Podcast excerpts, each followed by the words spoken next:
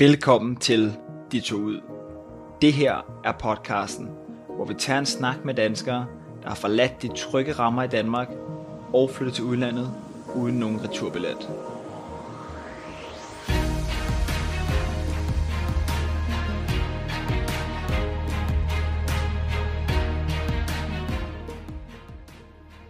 Tanken om at tage ud og bo i et andet land permanent har altid fascineret mig. Og jeg har da også boet i USA, Australien og Spanien, men kun i perioder på op til halvanden år. Jeg ved ikke om tanken er lagt helt til grunde, eller om den nogensinde bliver det.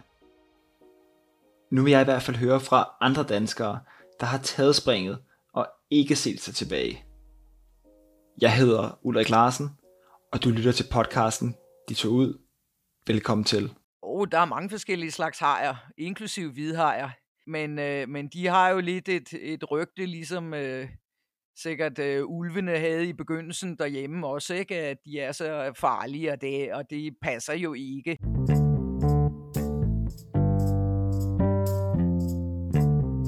Det her var Lene, og hende skal høre meget mere til lige om lidt. Hun er nemlig min gæst i den her episode, og vi vil tage dig tæt på Sydafrika. Så tæt, at du kommer til at drømme om løver, elefanter og næsehorn ude i din baghave. Men du skal nok lade det blive ved, ved drømmen. Vi kommer til at tale om, om vildt mange forskellige ting i den her episode i forhold til øh, Lenes hverdag. Blandt andet om det er sikkert at bo i Sydafrika, og om Lene føler sig tryg på gaden. Det er i hvert fald en af de ting, jeg selv har været mest i tvivl om i forhold til, øh, i forhold til Sydafrika. Hun kommer til at præsentere sig selv lige om lidt, og jeg skal holde rigtig godt fast, fordi at Lene har boet nogle steder i verden, inden hun i 2008 ramte Sydafrika, hvor hun er blevet. Men inden vi om lidt tager Alene med, vil jeg blot lige huske dig på at følge podcasten, der hvor du hører med fra lige nu. Det svinger nemlig lidt, det her i forhold til øh, udgivelsesfrekvenser. Så en god ting er at følge med, abonnere på podcasten simpelthen, så du får en notifikation, hver gang der er en ny episode klar til dig. Derudover en stor tak til jer, der har anmeldt podcasten. Hvis du endnu ikke har været med til at anmelde, jamen så ville det være fornemt, om du ville smide en anmeldelse, eventuelt bare nogle stjerner. Gerne fem selvfølgelig. Så hjælper du nemlig med at komme ud til flere potentielle lyttere, og derved holde podcasten i gang. For jeg synes nemlig, det er super fedt at få nye lyttere ind. Så del ind i podcasten med en person eller to, du tænker, den kunne være øh, relevant for og give noget værdi. Nå, nu skal vi til at komme seriøst sydpå. Små 13.942 km, for at være helt præcist. Hvis du skulle finde på at køre i bil ned til Lene. Nok lidt mindre i, i fly, men uh, you'll get the idea. Vi tager afsted, når du om lidt hører lyden af et fly. Kort derefter kommer Lene med.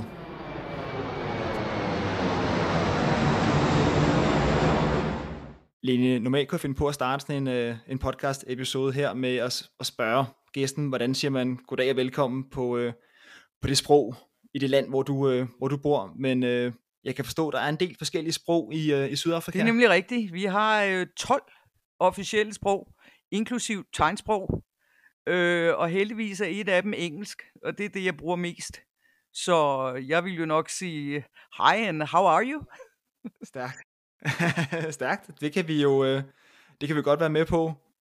Men, men jeg synes også, jeg kunne læse noget med, at det, er det 33 øh, altså anerkendte sprog, der er i, i landet ja, som helhed? der er rigtig mange. Øhm, men der er 12 af dem, der er officielle, og, øh, og derfor kan blive brugt i officielle sammenhænge. Så, så den del af landet, hvor du bor i, hvad, hvad, hører du på gaden, når du render rundt øh, der, så at ja, sige? altså her i, i min provins, der er de fleste mennesker af Zulu-stammen. Øh, vi hedder KwaZulu-Natal, og øh, det er øh, faktisk en, en provins, hvor øh, Zulu-stammen øh, kommer fra. Øh, måske har nogle af lytterne hørt om den berømte King Kong Shaka herfra øh, som samlede Zulu-stammen i hele, i hele provinsen. Så, øh, så der bliver mest snakket isiZulu, øh, men ellers blandt øh, det lille mindretal, der er, der er hvidt eller, eller brunt, fordi vi har også en masse af indisk øh, oprindelse her, så øh, er engelsk øh, det mest udbredte. Okay. Hvad med afrikan? Det er ikke noget, man støder på i det område, Nej, du er i? ikke lige i mit område. Man støder jo på det øh, en masse i, i Sydafrika generelt, men øh, vi har ikke ret mange af de øh, af, af hollandsk afstamning her i, i over øst på, hvor, hvor jeg bor. Okay. Og bare lige for at få, øh, få lytterne med, altså afrikan, det er, det er, sådan, det er nærmest hollandsk, ikke? Eller hvordan, hvordan lyder det? Det, er, øh, det, det kommer fra hollandsk, øhm, og det er så blevet, blevet lidt øh, sit eget sprog i de øh, århundreder, som det er blevet talt hernede. Øh, men, øh, men hollænder kan stadigvæk godt forstå øh, afrikansk, hvis de taler langsomt. Og så er der så nogle ord, der er blevet rigtig afrikaniseret, også på det sprog over tiden. Ja, det er sjovt. Jeg har lidt en, øh, en lille relation til Sydafrika selv på et eller andet niveau. Jeg kan huske, da jeg boede i Sydney, der var det tit, at andre, de indfødte, hvad skal man sige, dem der, dem, der bor i Australien, spurgte altid på sådan en meget øh, korrekt måde, sådan, hvor kommer din accent fra? Og så gættede de tit, det kan de godt lide, øh, australierne, det kan være nogle af dem, der lytter med fra Australien, kan genkende det. De kan godt lide at gætte på, hvor kommer din accent fra? Og der, der blev jeg tit gættet på, øh, på Sydafrika. Så jeg ved ikke, jeg lyder bare som en, der er, der er nede fra jer af, Line, når jeg snakker engelsk. Ja, det er lidt sjovt. det er lidt interessant. Vi, øh, altså her, her der, ja, det kan da godt være, at du har lidt, øh, lidt øh, gutturalt øh, accent på dit engelsk. her der, der gætter de ofte på, at jeg er, er øh, tysker. Øh, med mindre de hører mit øh, efternavn, fordi så kan de fleste jo godt regne ud, at det nok er, er noget nordisk af en slags. Ja, ja, ja. ja. Ej, det er stærkt. Men øh, jamen, velkommen til, øh, til podcasten. De tog ud. Det er jo fedt at, at have dig med. Jamen, det er da rigtig dejligt at være med. Øh, og tak fordi, at du ville snakke med mig. Du er jo lidt, øh, og det kan også sige til, til lytteren, jeg begynder som noget nyt ikke at redigere så meget i, i podcasten her som, øh, som tidligere. Og til gengæld så håber jeg, at det kan betyde, at vi får nogle flere øh, gæster ind lidt oftere. Nu er der gået nogle, nogle måneder imellem sidste episode her. Men øh, vi har jo du er jo langt ude på landet, så at sige, Lene, ikke? så du er med på en satellitforbindelse i dag. Så hvis der er lidt ekstra delay på, så er det, øh, så er det derfor. Det er rigtigt. Øh, ja, altså jeg, jeg er jo øh, 9.000 km væk øh, hjemme fra, fra lille Danmark. Øhm, men øh, det, er rigtig, det er rigtig sjovt at være med, så jeg glæder mig til, at vi får en snak. Stærkt. Jeg er glad for, at du er her i hvert fald. Vil du ikke øh, starte med lige at præsentere dig selv? Jo, det vil jeg gerne. Øh, altså, jeg hedder jo Line. Jeg øh, fylder 60 næste, næste gang. Øh, jeg er født i Nordjylland, hvor jeg også øh, tilbragte to teenageår. Men ellers så er det meste af min barndom øh, været i, i Nordsjælland. Bortset fra to år på Kyberen i 70'erne, hvor min far var FN-soldat, og et år i USA som udvekslingsstudent. Øh, jeg læste øh, samfundsfag, samfundsvidenskab på Københavns Universitet, og så havde jeg et øh, studenterjob i øh, Udenrigsministeriets øh, øh, udviklingsafdeling, som hed Danida dengang.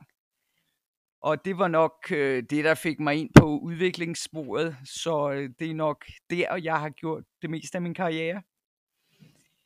Øh, da jeg var færdig med min uddannelse, så tog jeg mere eller mindre ud i verden, og øh, jeg er nok, hvad man kunne kalde en nomade, eller har været så heldig at kunne blive en global borger, som føler sig hjemme i mange lande. Du fortæller mig, at du har været nogle steder, men øh, lad os bare øh, lige få det, så vi alle ja, sammen er med. altså jeg, jeg var i Rumænien med Red Barnet lige efter Ceausescu's fald i et par år. Og øh, jeg, kan, jeg kan stadigvæk godt huske, at jeg sad en... Undskyld, jeg afbryder. Du, du er nødt til lige at hjælpe os. Hvad, hvor årstal er ja, vi i? Der er vi i der er vi øh, tidligt i 1990. Okay, ja. Øhm, men jeg kan huske, at jeg sad i øh, en sommerdag i haven i, i Rumænien og læste en, en bog af en, en forfatter hernede fra, der hedder Wilbur Smith, om Afrika. Og der tænkte jeg, at øh, der må jeg hen en dag. Men øh, det tog nu øh, et par år. Så efter Rumænien, der arbejdede jeg internationalt i et dansk konsulentfirma i et par år. Og så rejste jeg med Mellemfolkelig Samvirke til Nepal i 1995, og så har jeg stort set ikke boet i Danmark siden. Altså det er jo også ved at være en, øh, en 30 år, du har været væk, alt ja, i alt så. det er det faktisk. Jeg var i, øh, jeg var i Nepal i, i fire år, og øh, arbejdede blandt andet øh, for den amerikanske udviklingsbistandsorganisation USAID, hvor øh, jeg ligesom fandt min, min hylde som i udviklingsarbejdet, som vi måske kommer ind på lidt senere. Og så flyttede jeg derfra til Uganda øh, ja. Øhm, på en projektkontrakt for EU. Og da den kontrakt endte i 2003, så blev jeg i Uganda som selvstændig konsulent indtil øh, 2006. Og øh, efter et år i Palæstina, så flyttede jeg til Sydafrika i 2008. Og har været der mere eller mindre ja, lige siden så? det har jeg. Sådan. Og hvordan med, med job? Hvad er det, du arbejder med i, i hverdagen? Jamen altså, jeg arbejder jo internationalt, og øh, har været øh, super privilegeret at, at have et, et globalt job. Så jeg kan i princippet arbejde fra hvor som helst, så længe jeg har internet. Jeg, øh, jeg arbejder med mikrofinans, altså øh, bankvirksomhed for folk, der er for fattige til at blive kunder i almindelige banker. Og øh, i de senere år har jeg arbejdet mest med det, vi kalder finansiel inklusion. Altså at få mikrobanker til også at betjene flygtninge og immigranter og andre udlændinge og give dem konti og lån og opsparingsmuligheder og forsikringer og alt sådan noget. Jeg vil sige, Lene, uden at blive øh, alt for personlig, så er økonomi det er ikke min, øh, min stærke side. Jeg var nødt til lige at gå ind og kigge lidt mere på, hvad er det her mikrofinans for noget? Jeg ved ikke, kan du forklare øh, ja, mig måske, og måske de to-tre andre lyttere, der er på samme niveau som mig økonomisk, hvad det, sådan, hvad det helt præcis handler om? Altså hvis du bare forestiller dig, at du skal forklare det til en, der er 6-7 år måske, lige hurtigt. Ja, altså det er, øh, det er en måde at, at, øh, at øh, lave bankservice øh, på til folk, som er øh, som ikke har ret mange penge. Altså almindelige banker, de, øh, de vil jo gerne have øh, lidt færre kunder med lidt flere penge. Men øh, i mikrofinans, der går det ud på at, at, øh, at lave øh, service til folk, der har meget få penge, men til gengæld har rigtig mange kunder. Okay, det giver mening. Det forstår jeg. Jeg forstår også, det giver, øh, altså det har en meget positiv effekt, det arbejde, du, øh, du laver. Altså, hvis mikrofinans bliver, bliver gjort rigtigt og på en ordentlig måde, så øh, hjælper det øh, mange folk med at, at øh, få øh, bygget en, en lidt større business op, eller, eller øh, komme i gang med et, et, øh, et job, eller øh, sikre mad på bordet, simpelthen, til, øh, til familien. Ikke? Så, så når det bliver ja. gjort ordentligt, så øh, kan det godt hjælpe med fattigdomsbekæmpelse. Også fordi, som jeg forstår det, så er det relativt få eller små beløb for, for os i den vestlige verden i hvert fald, ikke, der kan gøre en kæmpe forskel for, hvor, hvordan man kan få åbnet en, øh, en virksomhed på egen hånd i, i Afrika eller, eller Mellemøsten. Er det nogenlunde rigtigt forstået? Ja, altså det er jo rigtigt nok, men, øh, men vi skal jo ikke glemme, at mikrofinans jo også er relevant i, i Europa. Øh, og jeg, øh, jeg hjalp lidt med at starte en, en, en, øh, en mikrofinansvirksomhed øh, op i Danmark, der hedder Finklusiv, som, øh, som hjælper øh, flygtninge og andre udlændinge i Danmark med at få erhvervskonti, fordi det er jo svært, hvis man er, hvis man er immigrant. Så det er ikke kun... Det, det er en god ikke, pointe, at det kan selvfølgelig være i ja, hele verden, det giver, det giver det mening. Det, nemlig. det, er ikke, det er ikke kun i udviklingslande, vi har brug for øh, mikrofinans. Sådan, det var godt, at vi lige fik øh, det etableret, vi alle sammen blev en lille smule øh, klogere på det. Vi går lidt videre, Lene. Nu har vi et spørgsmål fra min sidste gæst. Det var Jan, vi havde med fra Rio i Brasilien. Og Jan, han vil gerne øh, spørge dig, der er den nuværende gæst, hvor meget øh, savner du Danmark i hverdagen, og hvad skulle der til, før du kunne vende tilbage igen? Ja, altså jeg hørte jo øh, med stor interesse Jens, øh, podcast, øh, og synes det var spændende at høre om Rio. Øh, ja. Så jeg hørte også hans spørgsmål. Og øh, jeg kan ikke påstå, at jeg savner Danmark voldsomt i min hverdag. Øhm, jeg har god kontakt til min, til min familie derhjemme, men, øh, men, men øh, jeg har været ude for længe til at sådan gå rundt og, og savne Danmark i hverdagen. Hvor meget familie har du i, i Danmark? Jeg har min, øh, min mor, og så har jeg min søster, som øh, bor i, i København. og det er jo så, øh, ja, du sagde, du, du sagde, du flyttede fra, fra Nordjylland i Aalborg, ikke? Så flyttede du til, til Hillerød. Hvor, hvor gammel var du på det tidspunkt? Det ved jeg ikke, om jeg fik med. Der var jeg nok en mm, fem år, fem, tror jeg, fire-fem år. Okay, altså du er, du er vokset op i, øh, i Nordsjælland, kan man sige, så det er jo også lige til lytterne. Vi optager jo, eller jeg optager, jeg sidder ikke i, i Sydafrika, det kan I nok godt høre på optagelserne her, men øh, jeg sidder jo i Hørsholm, så det er jo også tæt på, øh, på Hillerød, hvor du er, hvor ja. du er fra alene. Ja, ja. Men øh, det kommer vi tilbage til. Vi skal jo senere i programmet her også finde ud af, om du er mest øh, sydafrikansk den dag i dag, eller om du er mest, øh, mest dansk stadigvæk. Det kommer vi til i, i quizzen. Men øh, vi må hellere vende tilbage lidt til, øh, til Jans spørgsmål der. Du, du var lidt inde på, at du savner ikke så meget Danmark i, øh, i hverdagen. Nej, det, det synes jeg ikke at gøre, men jeg synes, hans, hans tillægsspørgsmål var lidt sværere, fordi det der med, hvad der skulle til for at flytte hjem, det, øh, det, var, lidt, det var lidt vanskeligere. Øh, altså ligesom, øh, ligesom Jan for Rio sagde, så, så skulle vejret nok blive lidt bedre om vinteren. Ja tak. Men der skulle nok også blive lidt høj, højere til luften, hvis man kan sige det sådan. Altså her i Sydafrika, der er øh, uligheder og, og andre problematikker lidt tættere på, og der er også flere af dem. Og derfor så kommer der måske også lidt mere perspektiv på, hvad man sådan går og tænker og taler om, ind i, ind i den danske andedam. Lidt, øh, lidt, mere, lidt mere stort perspektiv, lidt mere øh, øh, interesse og, og for, for globale forhold vil måske også hjælpe.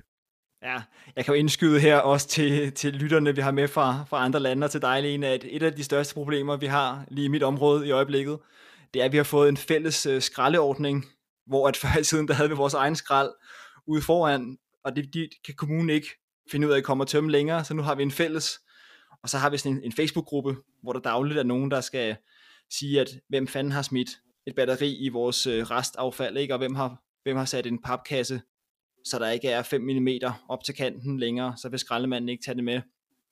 Så det kan man så godt følge. Altså der er måske lidt, lidt forskel i, i problemerne, i forhold til hvad du, øh, du måske ser i hverdagen der. Ja, altså, vi kan sikkert også godt i øh, sådan lokalsamfundet have de samme øh, diskussioner øh, om ikke lige skraldeordninger, fordi vi er ikke, øh, vi er ikke kommet helt så langt, men, øh, men på den anden side. Men jeg, jeg synes generelt i Danmark måske, at der, der, der bliver...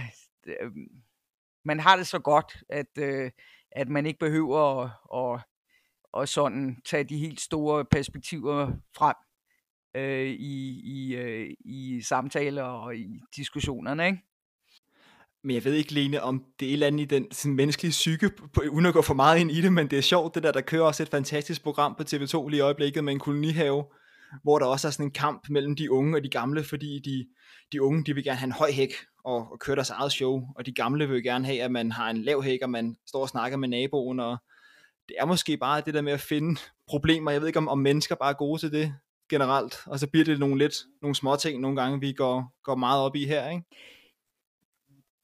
Jo, det kunne, det kunne da godt tænkes, altså, men, men, øh, men jeg tror måske også, at det er noget med, at, at, øh, at, at øh, man i Danmark har, har haft det så godt så længe, at man, at man måske lidt har glemt, at, øh, at øh, det, kan være, det kan være svært, og ting kan, kan være næsten øh, liv og død, ikke? Jo, jo, og nu vil jeg sige, også, også til lytterne, nu laver jeg jo lidt, lidt pis med det her. Jeg ved godt, der er nogen, der, der har reelle problemer i, i Danmark også, ikke? men det er jo sådan en generel ting. Der er, der er, sgu, der er sgu forskel i forhold til, øh, til, i hvert fald til Afrika, forestiller jeg mig. Hvad man bøvler med i, øh, i hverdagen. Det tror jeg er rigtigt. Hvad kunne være nogle af de sådan, store problemer, du ser i dit øh, lokalområde, øh, Lene?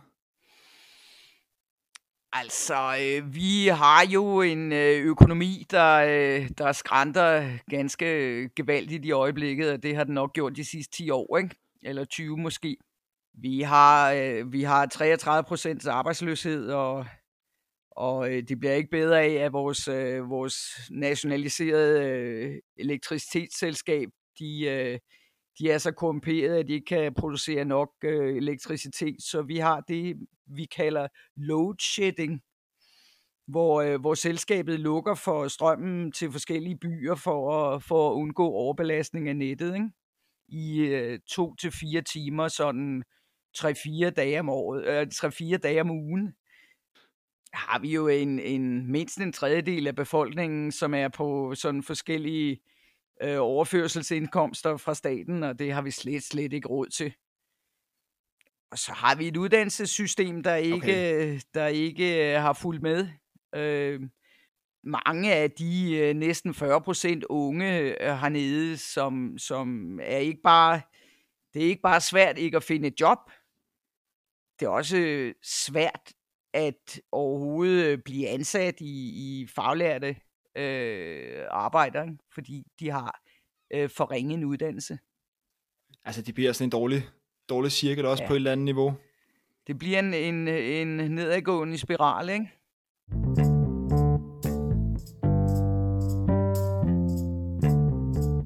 Hvorfor var det, du flyttede til, øh, til Sydafrika oprindeligt? Ja, jeg var jo i, i Uganda dengang, var Uganda sådan uh, Afrikas uh, party-hovedstad. Altså, vi havde et enormt spændende og sjovt socialt aktivitetsniveau. Der var uh, massevis af fester og, og uh, sociale ting at komme til hele tiden. Sådan. Og det var jo skønt, men uh, det blev måske også lidt meget efterhånden. Og, uh, og så savnede jeg saltvand. Altså, jeg, jeg savnede simpelthen stranden. Men øh, jeg synes ikke, jeg var færdig med Afrika som sådan. Så øh, jeg kiggede lidt rundt i Østafrika, som nok lignede Kampala lidt for meget. Og jeg havde ikke øh, portugisisk, så, jeg, så sådan Mozambique kunne ikke rigtig komme på tale. Og så øh, havde jeg jo mødt en del sydafrikanere i Uganda også, og de snakkede jo hyggeligt om deres, om deres land, så jeg tænkte, nå, men øh, det kunne være, at man skulle kigge det. Og så fordi du netop kunne kunne arbejde, hvor du ville. Du var lidt fri i forhold til ikke at skulle møde ind fra, fra 8 til 16, så var det en mulighed at komme, komme tættere på vandet, ja, eller hvordan? det var det jo. Jeg fløj ned til, øh, til Østkysten. Jeg havde besluttet mig for, at øh, det der med at betale i dyre domme for at se på noget vand, der er for koldt til at bade i over i Cape Town, det, det var ikke lige mig. Men, øh, men på kortet deroppe i Uganda havde jeg set en fin øh, flod, sådan et delta, der løb ud øh, halvvejs op ad kysten her på østsiden. Så jeg tænkte, ah, men det jo kunne være sådan noget med at bo på en lagune, og det kunne være rigtig lækkert. Så øh, da jeg landede i, i øh, Durban, som er vores største by hernede, så øh, lejede jeg en bil og kørte, kørte op til det, jeg havde set på kortet. Det viste sig så at være, være Østafrikas øh, eller det øst, sydlige Afrikas største industrihavn, så det var så ikke lige der, jeg skulle bo. var det, øh, det var før Google Maps ja, og alting? Lige var, før måske, hvis det ja. var 2008? det var det nemlig. Jeg kan godt høre, Lene, at vi bliver trukket godt rundt i Afrikas geografi. Det er jo rigtig godt. Jeg tror, jeg har en fordel i forhold til lytterne. Jeg har jo lige siddet og, og set, hvor ligger... Altså, det ved jeg ikke. Nu har Sydafrika jo et fantastisk uh, branded navn, ikke? Man skal det giver lidt sig selv, hvor det ligger henne i forhold til det. Men i forhold til sådan noget med Uganda og sådan noget, det ligger, det kan jo selvfølgelig kun ligge mere nordligt igen. Det er jo et godt navn, I har fået til, øh, til landet på den måde der. Jeg tror, det er en god mulighed for mig, for mig at udstille mig selv lidt i forhold til, hvor meget man ved om det her øh, område. Der er nok mange, der har det på, på samme måde, så det er godt, vi bliver klogere. Ja, altså, øh, som, som som navnet siger, så, så ligger vi jo i det sydøstlige hjørne af, af Afrika. Og jeg tror måske, det, det, man, det man ofte glemmer, det er, hvor stort Sydafrika er. Ikke? Altså, vi er, vi er et land, der er cirka dobbelt så stort som Frankrig. Og så har vi næsten 3.000 km kyst rundt om. Og sådan for at, at sætte det Hold lidt i, i perspektiv, så er der cirka lige så langt fra mig til ekvator, øh, som der er fra København til Cairo. Ja, men det er jo sindssygt stort, også bare Afrika som helhed, det tror jeg godt, vi øh, dog er klar over, at det er jo sindssygt stor afstand, og et sindssygt stort kontinent. Men nu er vi også nået næsten en halv time ind i, i podcasten her, før vi lige skal have udspecificeret, hvor præcis du egentlig bor henne i, øh, i Sydafrika. Vi talte jo lidt om, at, at forbindelsen er, er lidt spændende, fordi du, er, du sidder ikke lige frem i, i Durban eller, eller Cape Town. Nej, det, det gør jeg jo så ikke. Øhm, altså, øh, jeg, øh, jeg flyttede, da jeg flyttede hertil, der købte jeg et hus i en lille by, øh, 40 km nord for Durban på, på østkysten, som hedder Salt Rock. Øh, fordi i gamle dage, så, så hentede pigerne salt fra havet på klipperne rundt om den by. Går historien i hvert fald. Øh, og det hus har jeg stadigvæk, men øh, lige før øh, pandemien, der øh, købte mig og min, min kæreste, som jeg bor sammen med, en øh, naturfarm på et, et plateau mellem kysten og, øh, og den bjergkæde, der ligesom definerer øh, ryggraden, hvis man kan sige det sådan, i, i vores del af Sydafrika, som hedder Drakensberg. Og øh, der bor vi nu, og det er en, øh, en lille farm langt ude på landet, i en dal ved en flod. Og vi har 40 km til købmanden. Og vi bor måske øh, 50 mennesker i den her lille dag. Jeg så nogle billeder af det, det ser jo sindssygt øh, flot ud, og sindssygt hyggeligt, jeres, øh, jeres område der. Noget af det, vi også øh, tænker lidt på, tror jeg, når vi hører om, øh, om Sydafrika, Line, det må du også have hørt nogle gange før. Eller jeg kunne, jeg kunne starte med at spørge på en anden måde. Hvad, hvad, hvad havde du selv af fordomme og forventninger, inden du kom til, øh, til Sydafrika? Ja, altså, jeg, jeg tror, at jeg, jeg glemte at tænke på, øh, hvor ensomt det kan være at flytte til en lille by eller en landsby, øh, uden at kende en sjæl. Og jeg regnede vel ligesom med, at det ville være lige så nemt at møde sydafrikanere, som det havde været og i, i den der expat-miljø, som jeg kom fra i Kampala. Men øh, når man kommer til sådan en lille by som enlig og uden børn og uden en arbejdsplads, så, øh, så, øh, så er det ikke øh, helt nemt at, at møde folk og sådan lige få nye venner. Øhm, for jeg var jo ligesom stort set i expat community i, i Salt Rock. Og nogen så måske lidt skævt til at den der mærkelige dame fra udlandet, der rejste hele tiden og sådan noget. Men, øh, men det gik. Øh, efter et års tid, så, så synes jeg, at jeg er begyndt at falde til at, at få en vennekreds. Hvad var der udfordringer i starten? Altså, det var mest det der med, at man, man ikke... Jeg tænker på, at, at, var det sproget, eller var det kulturen? Nej, det var ikke sproget jo, fordi vi, øh, vi er meget engelsktalende der, hvor jeg flyttede til. Men, men, øh, men det er ikke at kende nogen øh, og komme fra en meget aktiv social liv ikke i, i Kampala til, til stort set øh, ikke at, at, at kende et øje og, og sidde i et nyt sted øh, alene. Øh, det, var, det var lidt en udfordring det første års tid. Oplevede du, og det er jo igen, det er jo en fantastisk mulighed for mig selv i at udstille nogle ting og, og viden det her, ikke? men oplevede du en kæmpe øh, forskel sådan, altså for kulturmæssigt fra Uganda til, til Sydafrika, eller altså, er det ligesom er det ligesom Danmark og Sverige, eller er det ligesom Danmark og Kroatien, eller Danmark og Kina, eller hvor, hvor er vi henne, tror du på det spektrum? Altså, der er jo nogle ligheder, men, men, øh, men øh, jeg tror alle, der er eller har været i Sydafrika, oplever, øh, det er et specielt, det er et specielt samfund, ikke? Det er stadigvæk meget segregeret, øhm, mm. og, øh, og forskellene mellem dem, der har og dem, der ikke har ret meget, er meget i øjefaldene og meget stor. Ja, jeg synes stadig, man, man hører og man ser stadig de der billeder med, at, at i, i det her område, der bor primært hvide, der bor primært sorte og, og sådan ja. nogle ting, ikke? Synes jeg, man stadig hører og, og ser noget om, men det er måske også noget, der går, ja, uden at vi skal begynde på historikken omkring det ene eller det andet, så går det jo mange, mange hundrede år tilbage, ikke? Ja, altså det går jo tilbage til apartheid-tiden, øh, og, og øh, og den er ikke sluppet taget i, i, øh, i befolkningen endnu, øh, 25 år efter øh, Mandelas valg. Ikke? Øh, det er en mentalitet, der stadigvæk ligger dybt i mange folk, og øh, du har helt ret, at øh, mange steder i landet mm. er øh, bor øh, øh, hvide og, og sorte øh, adskilt. Hvordan, hvordan ser man ellers den her øh, segmentering, i, eller hvad man skal kalde det, hvordan ser man det i hverdagen ellers hos dig, synes du? Man ser jo i, i min lille by der øh, på kysten, at, øh, at de hvide bor i huse på strandsiden af hovedvejen, og øh, de fleste sorte bor på den anden side af hovedvejen i øh, uformelle øh, sådan bebyggelser, som vi stadigvæk her kalder townships. Ikke? Øh, og så arbejder de typisk i, øh, i de mere hvide områder.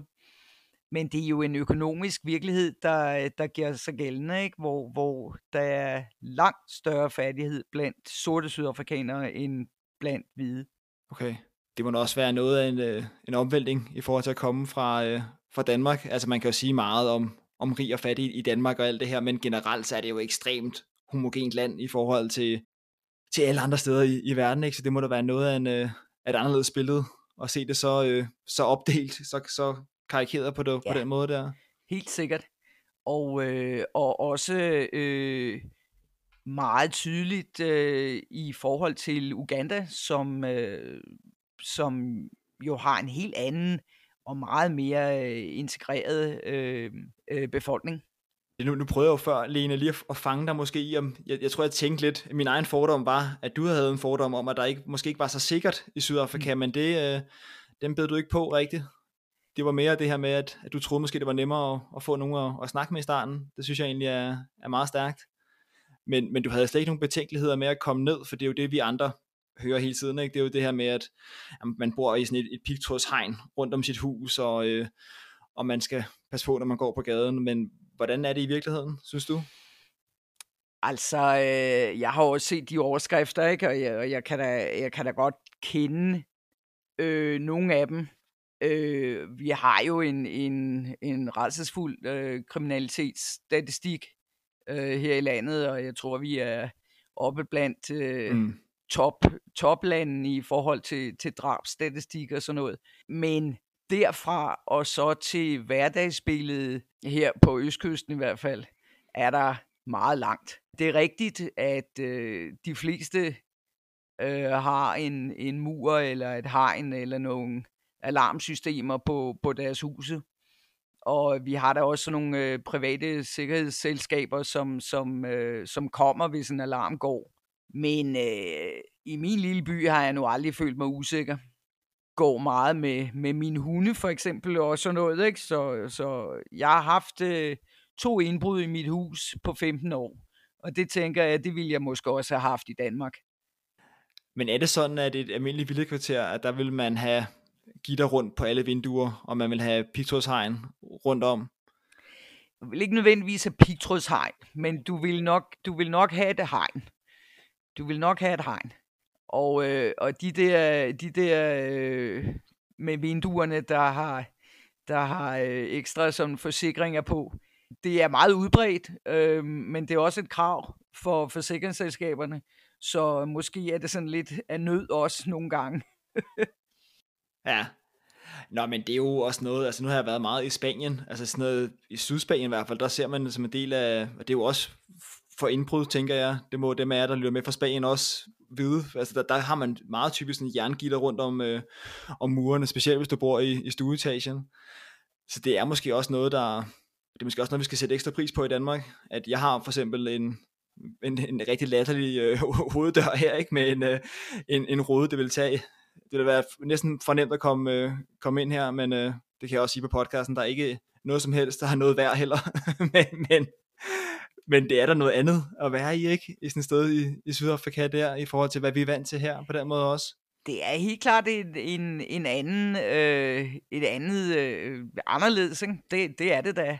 Og så er det jo i Sydafrika, ligesom de mange fleste andre steder, at, øh, at der er nogle områder, som er, er mindre sikre end andre. Ikke? Og der er nogle steder, som man øh, måske ikke går alene om natten. Mm. Øh, og, øh, og det er der vel de fleste steder efterhånden. Så øh, det er jo bare noget med at, at, at bruge sin sunde fornuft og, og og, øh, og lige øh, undersøge eller spørge nogen, hvis man skal et nyt sted hen, om, om der er nogle problemer eller noget, man skal være specielt opmærksom på. Du tager ikke sådan ekstra forårsregler, hvis du går på gaden, nede i, øh, i Durban for eksempel, i forhold til at gå i, igennem hovedgaden i Hillerød? Nej, det synes jeg ikke at gøre. Det synes jeg altså ikke at gøre. Øhm, men, øh, men der er der nogle områder i Durban, hvor jeg nok ikke vil gå ikke? på gaden. Ligesom vi andre har Kokkedal her. Nej, men det, det, er noget, det er noget andet.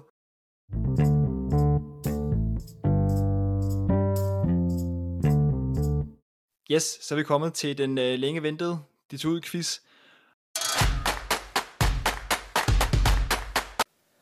Ladies and gentlemen, Let's start the quiz. Og det er jo her, Lene, vi finder ud af, om du er mest øh, sydafrikansk i dag, eller om du er mest øh, dansk stadigvæk. Er du spændt på det? Ja, jeg er da lidt nervøs, men nu må vi jo prøve. Ja, det er noget af en, øh, en quiz, det kan man sige, de andre har, har været igennem, men nu finder vi ud af det en gang for alle. Hvad vil du selv sige, at du var, hvis du skulle sige øh, en procentdel til den ene og den anden side? Uh, det er jo svært, ikke? Fordi at, at, øh, at man er jo begge ting på én gang, synes jeg. Ikke? Altså, øh, når jeg sidder her og snakker med dig, eller snakker med andre øh, i Danmark, så er jeg jo pæredansk. Men, øh, men til hverdag øh, her, eller på mit arbejde, som jo er i andre lande, der er jeg jo så en anden. Så, øh, så vi må, vi må lade quizzen øh, se, hvad den, øh, hvad den siger. Du tør ikke komme med et forsigtigt 50-50, eller er det, er det 70-20, eller hvad er vi, hvad er vi ude i? Ah, det er nok, det er nok, vi er nok ude i 60-40, tror jeg, til Danmark. Okay, Jamen, det får vi jo afgjort nu her. Og vi starter, vi starter lige på og, og hårdt her. Så første spørgsmål.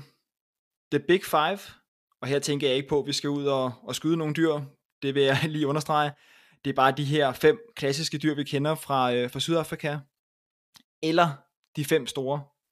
Og her må jeg indrømme, Lena, det er et begreb, jeg selv har fundet på i, øh, i Danmark. Så jeg kan lige fortælle til dig, at øh, de fem store i Danmark, det er, det er svanen, det er fiskehejeren, det er ærnet, det er haren, og så er det ulven. Det er ikke mindst et, øh, et kæmpe comeback til ulven. Det ved jeg ikke, om du har hørt om. Den er kommet Jo, tilbage i, øh, Det har jeg Danmark. hørt om, og det var jeg jo frygtelig glad for at se. Så det synes jeg er rigtig positivt, at, øh, at det nu begynder at, at, øh, at give pote med, med, øh, med naturbevaring i Danmark, og vi begynder at få nogle, nogle dyr tilbage, der, der er plejet at være i vores, i vores lille land. Så det synes jeg er dejligt. Det er lidt af et comeback til ulven, skal jeg skynde mig lige at sige. Altså, den er jo, jeg har du friske tal her. I 2022, der var der i, øh, der var der 29 ulve i Danmark, og det var en fordobling af, hvad der var i 2021. Og nu forlyder det, at der er observeret øh, mindst 8 ulveunger, ikke? Så det er, det er med det nye Sydafrika ude på den, øh, på den jyske hede der alene, tror jeg godt, vi kan, vi kan regne med. Ja, det er bare så, det er så godt. Men ind- inden du får svaret på et spørgsmål, Lene, vil du ikke lige gennemgå, hvad, hvad betyder det Big Five i, øh, i Sydafrika? i øh, nationalparkerne her, der, øh, der kommer folk jo for at, at se The Big Five. Og, øh, og de Big Five, som, som vi har at gøre med her, det er jo øh, elefanten og bøflen fra, fra øh, Cape-bøflen, øh, cheetah, løven, og så tror jeg, det er leoparden den sidste, men det øh, er jeg ikke helt sikker på, må jeg indrømme. Jeg er også lidt i tvivl om, om det er leoparden eller næsehorn er der vel også, ikke? Oh, det er selvfølgelig næsehornet. Ja, det har du da ret i. Det er også en af de større i hvert fald. I har jo det hele. Ja. Nå, men jeg, jeg tænker, jeg sad, jeg sad og tænkte over, I har, jo, I har jo fandme det hele dernede, ikke? Altså det er jo ligesom, når man, nu har jeg en søn på, på to og et halvt år, og de der, de der store æsker, man køber med, med dyr i legetøjsbutikkerne, det er jo alt sådan noget, man ser nede hos jer, mere eller mindre. Altså zebra og, og alt det her, giraffer og det hele, Det gør man. tænker jeg, man ser. Og, og vi har næsten det hele, det har du ret i. Øh, og så har vi jo altså så også en krise i, øh, i med krybskytteri af, af nogle af vores øh, store arter, især næsehorn. Ikke? Vi, vi fik øh, procenten af næsehorn, der, der døde ved krybskytteri sidste år, lidt ned. Så øh, nogle steder går det lidt bedre, men altså det, det bliver ved med at være et, et problem med, øh, med organiseret krybskytteri, ikke? Men, øh, men altså, folk kommer jo og, og ser vores dyr, og som du siger, så, så har vi øh, hele, hele rækken af, af de små trædyr, som, som man sælger derhjemme, som Afrika, ikke? Og vil du lige have de fem store fra Danmark igen? Det var Svanen, Fiskehejren, Erned, Haren og Ulven, som er i kæmpe comeback. Hvad hælder du mest til i den her pakke af dyr? Ja, men jeg bliver jo nødt til at vælge The Big Five. Øhm, og det øh, bliver jeg nødt til øh, især på grund af, af vores næsehorn. Jeg har øh, været medlem i øh, en 7-8 år af, af et øh, frivilligt øh, ranger corps, som, øh, som støtter øh, de sydafrikanske nationalparker med øh, både at, at, at fundraise, men også at, at hjælpe til med at, at få bugt på øh, med krybskytteriet. Vi, vi øh, arbejder på at øh, sætte hunde ind, hundepatruljer, som er mere effektive end mennesker, til at, at, øh, at finde og immobilisere øh, krybskytter i nationalparker. Så, øh, så øh, det engagement med, med min frivillige organisation der, det, øh, det gør jo, at jeg bliver nødt til at vælge The Big Five. Det er klart. Det er stærkt. Det skulle da også et godt arbejde, du laver der. Så det er det også fedt at se, at det rykker den rigtige retning på den måde der. Men øh, vi noterer Big Five her på første spørgsmål. Så kan jeg næsten måske gætte, hvor du hælder. Men nu får du lige andet spørgsmål. Det, øh, det hedder Kryer Nationalpark eller Frederiksborg Slotshave eller Frederiks, ja, Frederiksborg Slotshave i Hillerød. Ja, altså Frederiksborg Slotshave er jo, er jo smuk, og der har jeg jo været mange gange igennem min, min barndom og ungdom. Men, øh, men jeg bliver nok nødt til at vælge Kryer, som er en, en park, der jo ligger en, en øh, 8-10 timers kørsel herfra, så det er jo ikke et sted, jeg kommer hver anden dag men, øh, men øh, jeg, jeg holder meget af, af, af Kruger National Park. Det kan jeg også sige til, til lytterne, altså det er jo ligesom den, den mest kendte park, så vidt jeg forstår, i, øh, i Sydafrika, men den, den graver dybt, den her quiz her nu. Det er også derfor, vi fik noget frem for, for Hillerød her, men, øh, men nummer to, den går også til, øh, til Sydafrika. Så har vi det tredje spørgsmål, nu skal vi ud i noget, noget mad her og det er med kæmpe forbehold for at sige noget forkert, men bobotai eller, ja. eller lasagne? Bobochi. Bobochi hedder det, ja. ja. Bobochi. Som jo egentlig er, er Malaj-køkken. Ja. Øh, fra, fra, øh, fra den store øh, øh, gruppe af indvandrere fra Asien i, i uh, Cape Town-området. Der bliver jeg nødt til at vælge lasagnen. Sådan. Jeg øh, holder rigtig meget af pasta.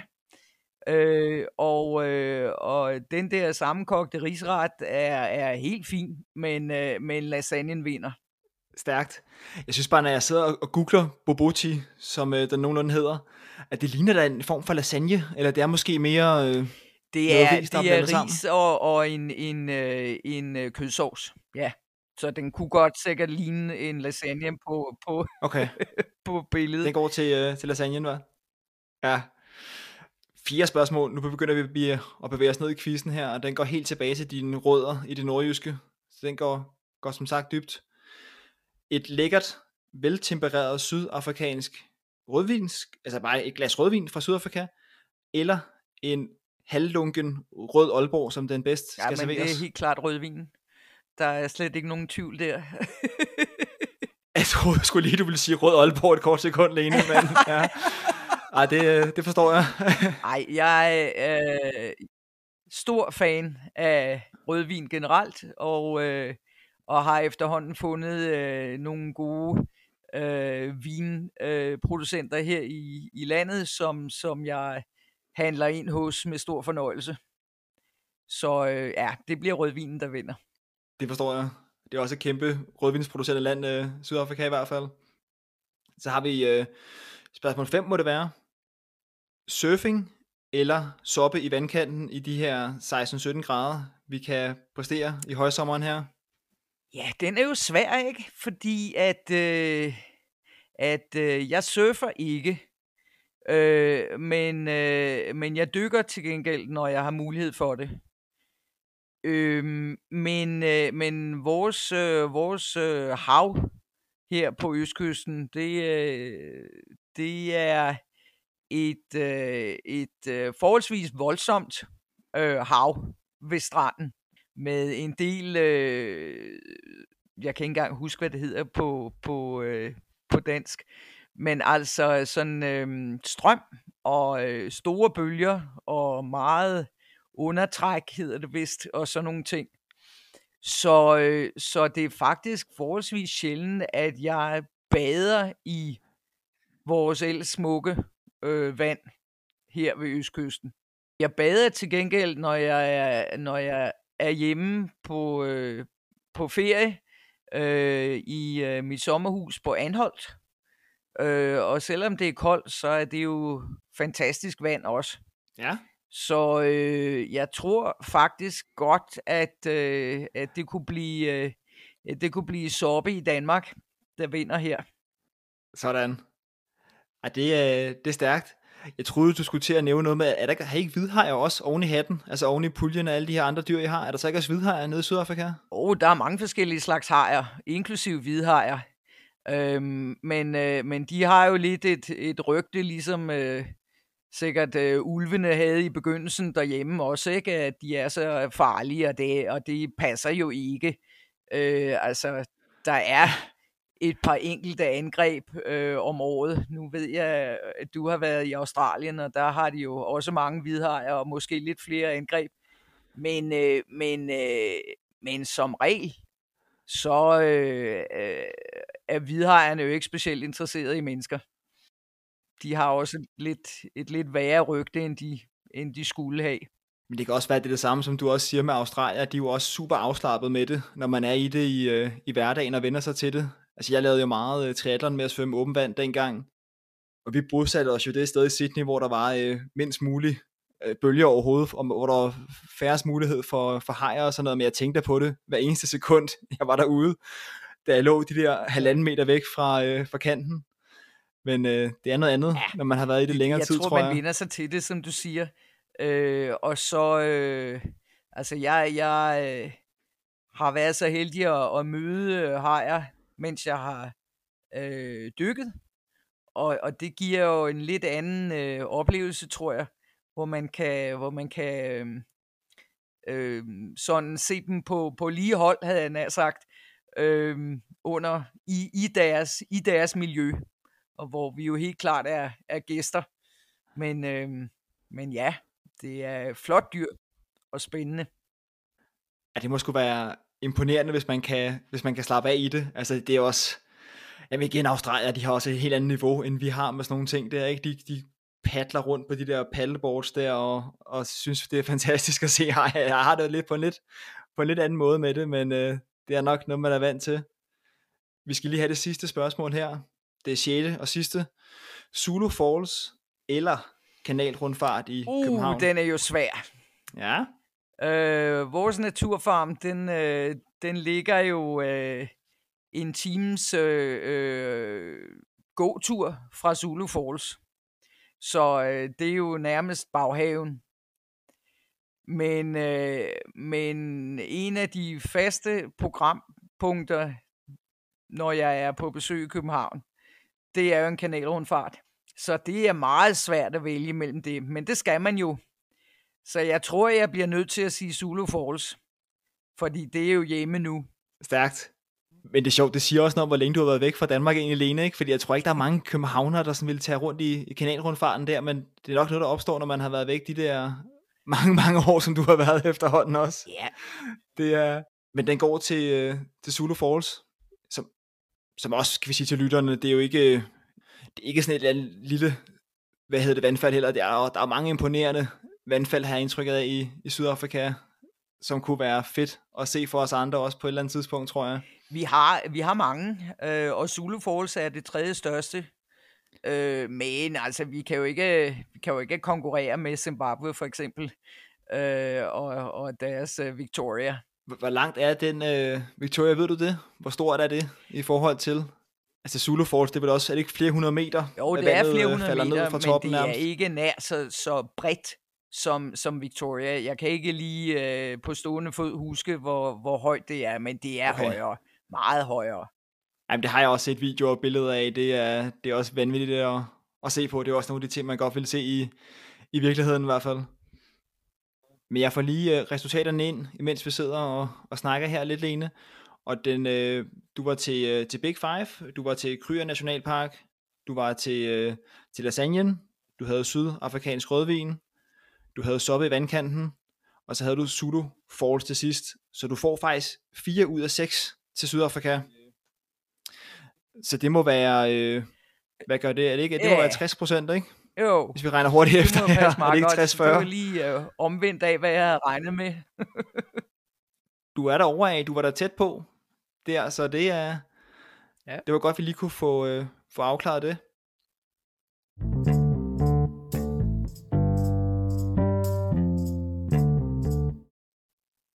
Lige her til sidst, øh, hvis der sidder nogle andre derude, der synes, at øh, nu, nu taler vi jo også om alle de her ting, man, man forventer, at man kunne komme ind på, ikke med, med sikkerheden om, om Sydafrika og alt det her, men øh, hvad, hvad synes du egentlig er det bedste ved at bo i Sydafrika? Det er jo et fantastisk flot land, som vi også er inde på før, ikke? Når man ser videoer og billeder, det ser jo, altså, det ligner noget af det flotteste i, i verden, synes jeg næsten, når man ser det på, på billeder.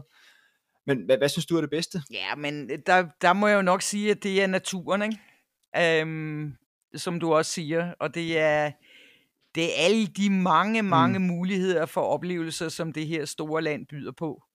Jeg er jo privilegeret og har et godt arbejde, ja. og, og, og kan derfor øh, øh, leve godt. Sammenlignet med, med Danmark, så er Sydafrika jo også billig. Øh, cirka halv pris på det meste. Øh, men især er både huspriser og lønninger og mad og drikke jo en hel masse billigere. Så man får meget for sine penge, synes jeg. Og så synes jeg også, øh, noget af det, der, der øh, er, er godt ved Sydafrika, som vi måske har mistet lidt derhjemme, det er, at vi stadigvæk har de små selvstændige håndværkere og servicebutikker, så man kan altid finde en til at reparere et eller andet, der går i stykker, eller, eller øh, lave noget, hvis man har brug for, for noget nyt.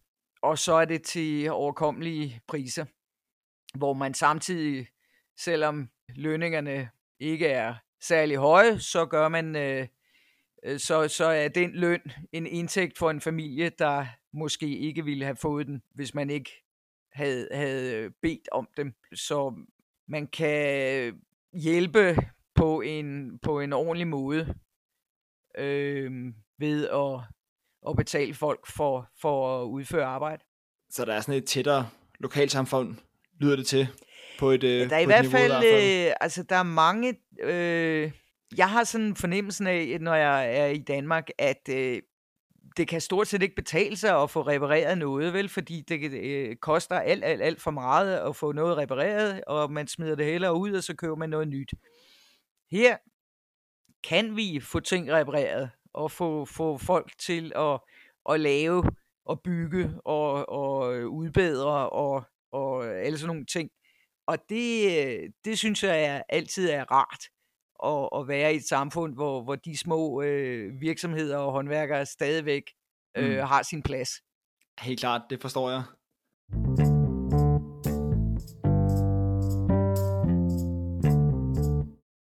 Hvordan, øh, hvis der sidder nogle andre derude og tænker, at de godt kunne tænke sig at, at flytte til Sydafrika, hvor, hvor let er det egentlig for os, altså som, som danskere, som EU-borgere? Hvordan, øh, Altså danskere og, og de fleste andre EU-borgere kan jo øh, øh, købe et, et tre måneders visum i lufthavnen, når jeg ankommer. Så, så det er forholdsvis nemt at komme ind. Men øh, for at blive her, så øh, skal der selvfølgelig noget papirarbejde, noget tålmodighed til. Øh, der er et stort byråkrati, og det øh, tager sin tid. Men, øh, men det kan godt lade sig gøre. Altså ligesom de fleste andre lande, så er der nogle forskellige visumkriterier, man skal opfylde. Og øh, skal også, øh, ved mindre man skal giftes sydafrikansk, så skal man kunne øh, argumentere, at man har øh, nogle færdigheder eller noget viden, som, øh, som ikke er øh, udbredt i det sydafrikanske arbejdsmarked. Ikke? okay, så der er sådan en øh, form for skilled visa, som man kalder det i, i Australien for eksempel også, med at hvis der mangler en, en, en eller anden type sygeplejerske for eksempel, er noget, man godt kan lide i hele verden, altså så, så, så kunne der være muligheder for en, en speciel type Ja, job. det er rigtigt. Altså, der er sådan et skilled øh, visum, som, som, som du nævner. Øh, der er også forskellige andre øh, visum øh, kriterier eller kategorier, som, som de, øh, som de øh, kan. Hvis man for eksempel kan øh, argumentere en eller anden øh, tilknytning til landet, hvis man har en bedstefar, der engang opholdt sig her i, i længere tid, eller på anden måde. Det er ikke umuligt at få et, et, øh, et, et visum. Men, øh, men det kan godt tage et års tid. Okay. Men det er, det er da fedt at vide. Jeg synes altid, det er, det er godt, når vi har jeg, jeg gæster med, hvor der er en mulighed, hvis nogen sidder og, og tænker, ikke? jeg kan huske, jeg tror det var med øh, Morten fra Singapore. Han var, han var nok den mest, der sagde, at det bliver, det bliver meget svært, uden man har et job i forvejen. Men det er jo altid en mulighed i mange lande. Det tænker jeg også, det kunne være hos, hos dig, ikke? hvis man har en, en arbejdsgiver og arbejder internationalt, man måske kan komme blive udstationeret eller et eller andet. Det er måske Det også er en, klart, og, og det er der jo øh, danskere, der er her i, i, øh, i Sydafrika, ikke? Så hvis du har en arbejdsgiver, øh, så, øh, så får du en, en opholdstilladelse. Ja. De der skilled øh, visum, det er mere for sådan nogen som mig, der jo kom øh, og, og søgte om det på baggrund af, af et job, der jo ikke er i Sydafrika. Jeg arbejder ikke i Sydafrika, men jeg arbejder i resten af Afrika og mange andre steder i verden. Og der, der skulle jeg så argumentere med, at, øh, at det, øh, at det øh, sæt af, af, af færdigheder, som jeg så har, ikke øh, var tilstrækkeligt blandt sydafrikanere. Okay. Og det lykkes Ja. at komme igennem med det. mærkværdigvis, men, det, men jeg fik et, øh, jeg fik først et øh, femårs øh, opholdstilladelse, og så øh, fik jeg et, en permanent residency, som de kalder det, øh, efterfølgende. Stærkt. Jamen, det er fedt at vide, at der er nogle, øh, nogle gode muligheder der. Ser du andre danskere egentlig? Vi har en, øh, en dansk forening og, og sådan en nordisk øh, forretningsforening i øh, Johannesburg. Og så har vi øh, DAPGO, som måske I har hørt om. Øh, sådan et forretningsnetværk af danskere i udlandet, som, øh, som øh, ligger mest i Cape Town. Og øh, jeg ja. var repræsentant for Danes Worldwide i, i, øh, i min provins i, i KwaZulu-Natal i nogle år. Øh, men vi er så få danskere i den her provins, at, øh, at den gamle norske forening, som har været i Durban siden 1892, øh, den blev udvidet til at blive øh, The Scandinavian Association. Øh, så vi fik lov at komme med der. Og der har vi mødtes til øh, både den norske 17. maj og så dansk julefrokost i, Sådan. i, øh, i den gamle kirkesal i Durban indtil vel 2017. Men, øh, men nu er den forening desværre også ved at, at blive afviklet, fordi der er, der er for få aktive medlemmer simpelthen. Så vi er ikke så mange danskere, men, øh, men der er vel en 20-30 stykker, vi har gætte på. Som du, du kender lidt, eller har, har Ja, talt som med har mødtes øh, undervejs? til de her, øh, til de her øh, festivitaser i, i, øh, i, den, i den skandinaviske forening over årene. Stærkt. Og du følger også lidt med i, hvad der sker i, i Danmark. Ser du nogle danske tv-programmer, og, og ser du Vinge, Vingegaard vinde Tour de France, og så videre? Der sker mange gode ting også på den front Ja. lige Altså, med sporten jo. jeg, øh, jeg ser ikke så meget dansk tv, må jeg nok indrømme, fordi det øh, bliver besværligt, synes jeg, at få streamet det. Men, øh, men, øh, men jeg synes, der er nogle gode sådan, Facebook-grupper med, med danskere. Og for eksempel er der en, en gruppe, der hedder Gæstfri Danskere i udlandet, hvor man kan bytte huse. Og øh, vi skal til Zanzibar til jul, Okay. øh, hvor min øh, søster og mor og min søsters kæreste fra Danmark også kommer. Ja, Øhm, og der, øh, der bytter vi simpelthen hus i en uge med en dansk familie, der, der øh, er på Zanzibar. Og det er da fedt. Så, øh, så de kommer og bor på farmen i en uge, mens vi flytter ind i deres hus. det er da en super god idé. Hvad hedder den gruppe igen? Den hedder Gæstfri Danskere i udlandet. Ja, det er sjovt. Jeg talte faktisk med min kone om for nylig, at vi, øh, vi holder fælles barsel. Nu får vi barn nummer to her om, om to måneders tid. Så tænkte vi på, at det kunne også være fedt, og øh, ja, findes en gruppe der, også til jer lytter, hvis I sidder et eller andet sted, så, så talte vi om, at det kunne være fedt at komme ud og, og bo i, i to måneder. Et andet sted, så man ligesom kunne bytte, bytte hus på den måde der. Ja, så der må vi også ind og, og kigge, hvad ja, folk øh, lægger op. Det kunne være interessant at se. Men øh, der vil nok vi er nok ude i nogle, altså med to små børn, det skal nok ikke være meget længere væk end, øh, end Costa del Sol eller sådan noget. Altså det, jeg synes, de der 3-4 timer, det er sådan nogenlunde Ja. det, man kan, man kan overleve lige nu. Men det kunne da være fedt. Ja, jeg der er synes nogle bare, det, er- det, er en, det er en sjov måde at, at sådan få, få, øh, få netværket lidt udvidet på, ikke?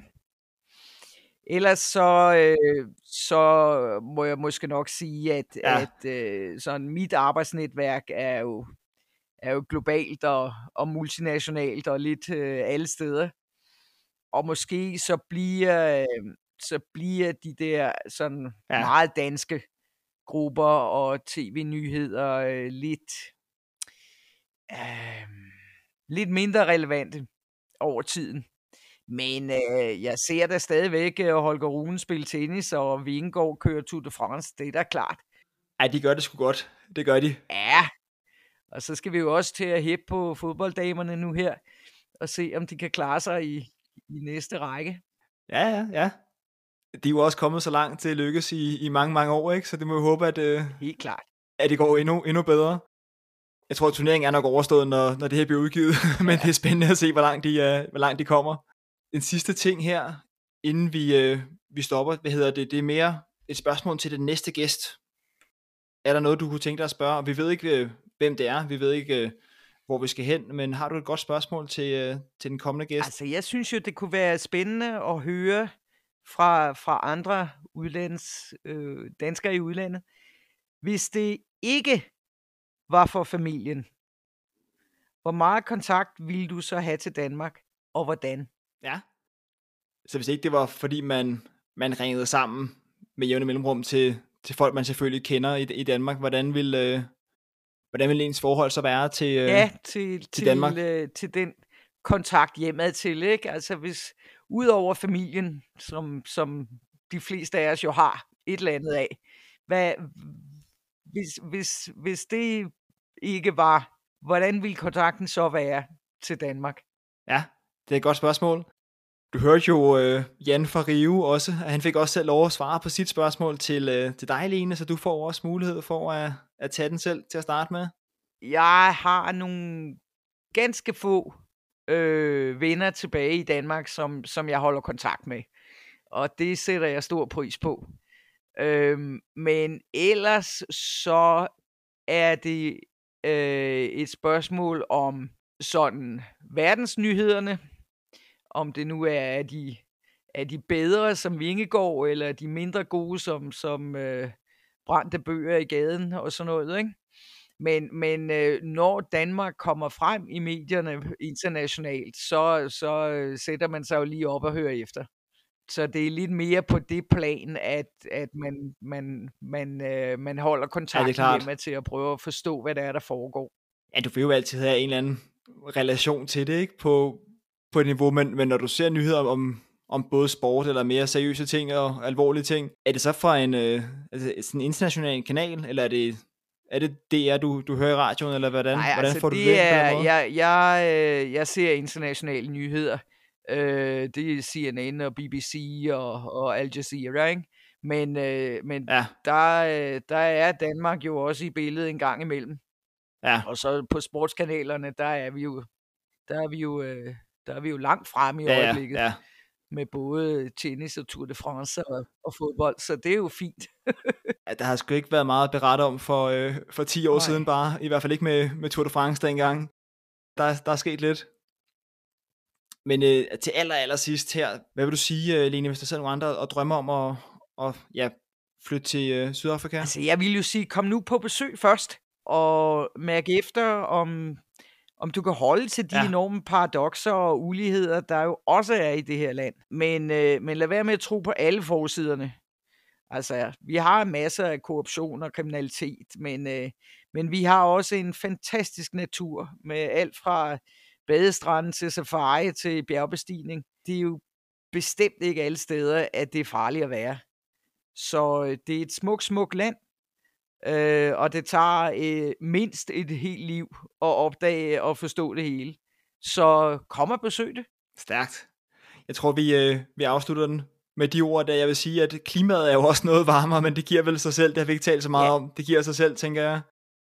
Og så vil jeg sige øh, mange tak for din tid, Lene. Det var super fedt, du havde lyst til at være med. Jamen, det var rigtig, det var rigtig sjovt at, at snakke med dig, Ulrik. Og så vil jeg lige sige, for det tænker man måske heller ikke så meget over derhjemme, at øh, vi har jo vinter i øjeblikket her på den sydlige halvkugle.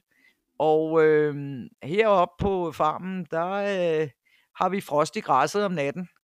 Og vi havde sne for et par øh, uger siden. Så, øh, så det der med klimaet, det, øh, det betyder nu også lidt. Til gengæld så har vi rigtig dejligt vejr resten af året. Ej, jeg troede skulle lige, du skulle til at sige, jeg troede, jeg skulle til at sige, Lene, at I havde det samme vejr, som vi har herhjemme. Det er det godt at høre, at det også øh, er koldt nede ved dig. Jeg så bare lige, inden vi gik på her, at Durban var 21 grader og sol ude ved kysten i dag, og, og vi havde så 21 grader og regn her i Hørsholm, så det var lidt sjovt, at vi kalder det sommer, og I kalder det vinter. Det kunne vi godt have, ja. have talt lidt om. Og Durban, Durban er jo altså kystklima, og de er subtropisk, så, så der er det næsten altid godt vejr. Men her øh, længere indlands, der øh, bliver det koldt om vinteren. Ja, men det er godt. Det er godt lige stå af med den. Tak for, at du ville være med i hvert fald. Jamen, tak fordi du ville snakke med mig. Du har lyttet til endnu en episode af Det så ud. Tak for, at du lyttede med. Hvis du kan lide podcasten, så hjælp mig gerne med at nå ud til endnu flere lyttere. Det gør det ved at give podcasten en god rating på den platform, hvor du lytter med fra, og jeg bliver virkelig motiveret og, og glad for at se, at der kommer flere og flere lyttere med. Så en kæmpe tak til dem af jer, der allerede nu har anmeldt podcasten. Husk du også kan finde dit ud på Facebook og Instagram. Så øh, kom ind i og følg med, hvis du vil holde dig opdateret. Og hvis du derudover også er en del af en af de her Facebook-grupper for danskere i udlandet, og ser nogen derinde spørge efter tip til et bestemt land, det er måske nogen, der står og gerne vil øh, flytte til det her land, så send dem gerne et link til en, øh, relevant dit episode hvis jeg for eksempel har haft en gæst med for det pågældende land, og hvis jeg ikke har haft det, så send gerne mig en besked på Facebook og foreslå en, øh, en gæst for det land, så vi kan få øh, styr på det.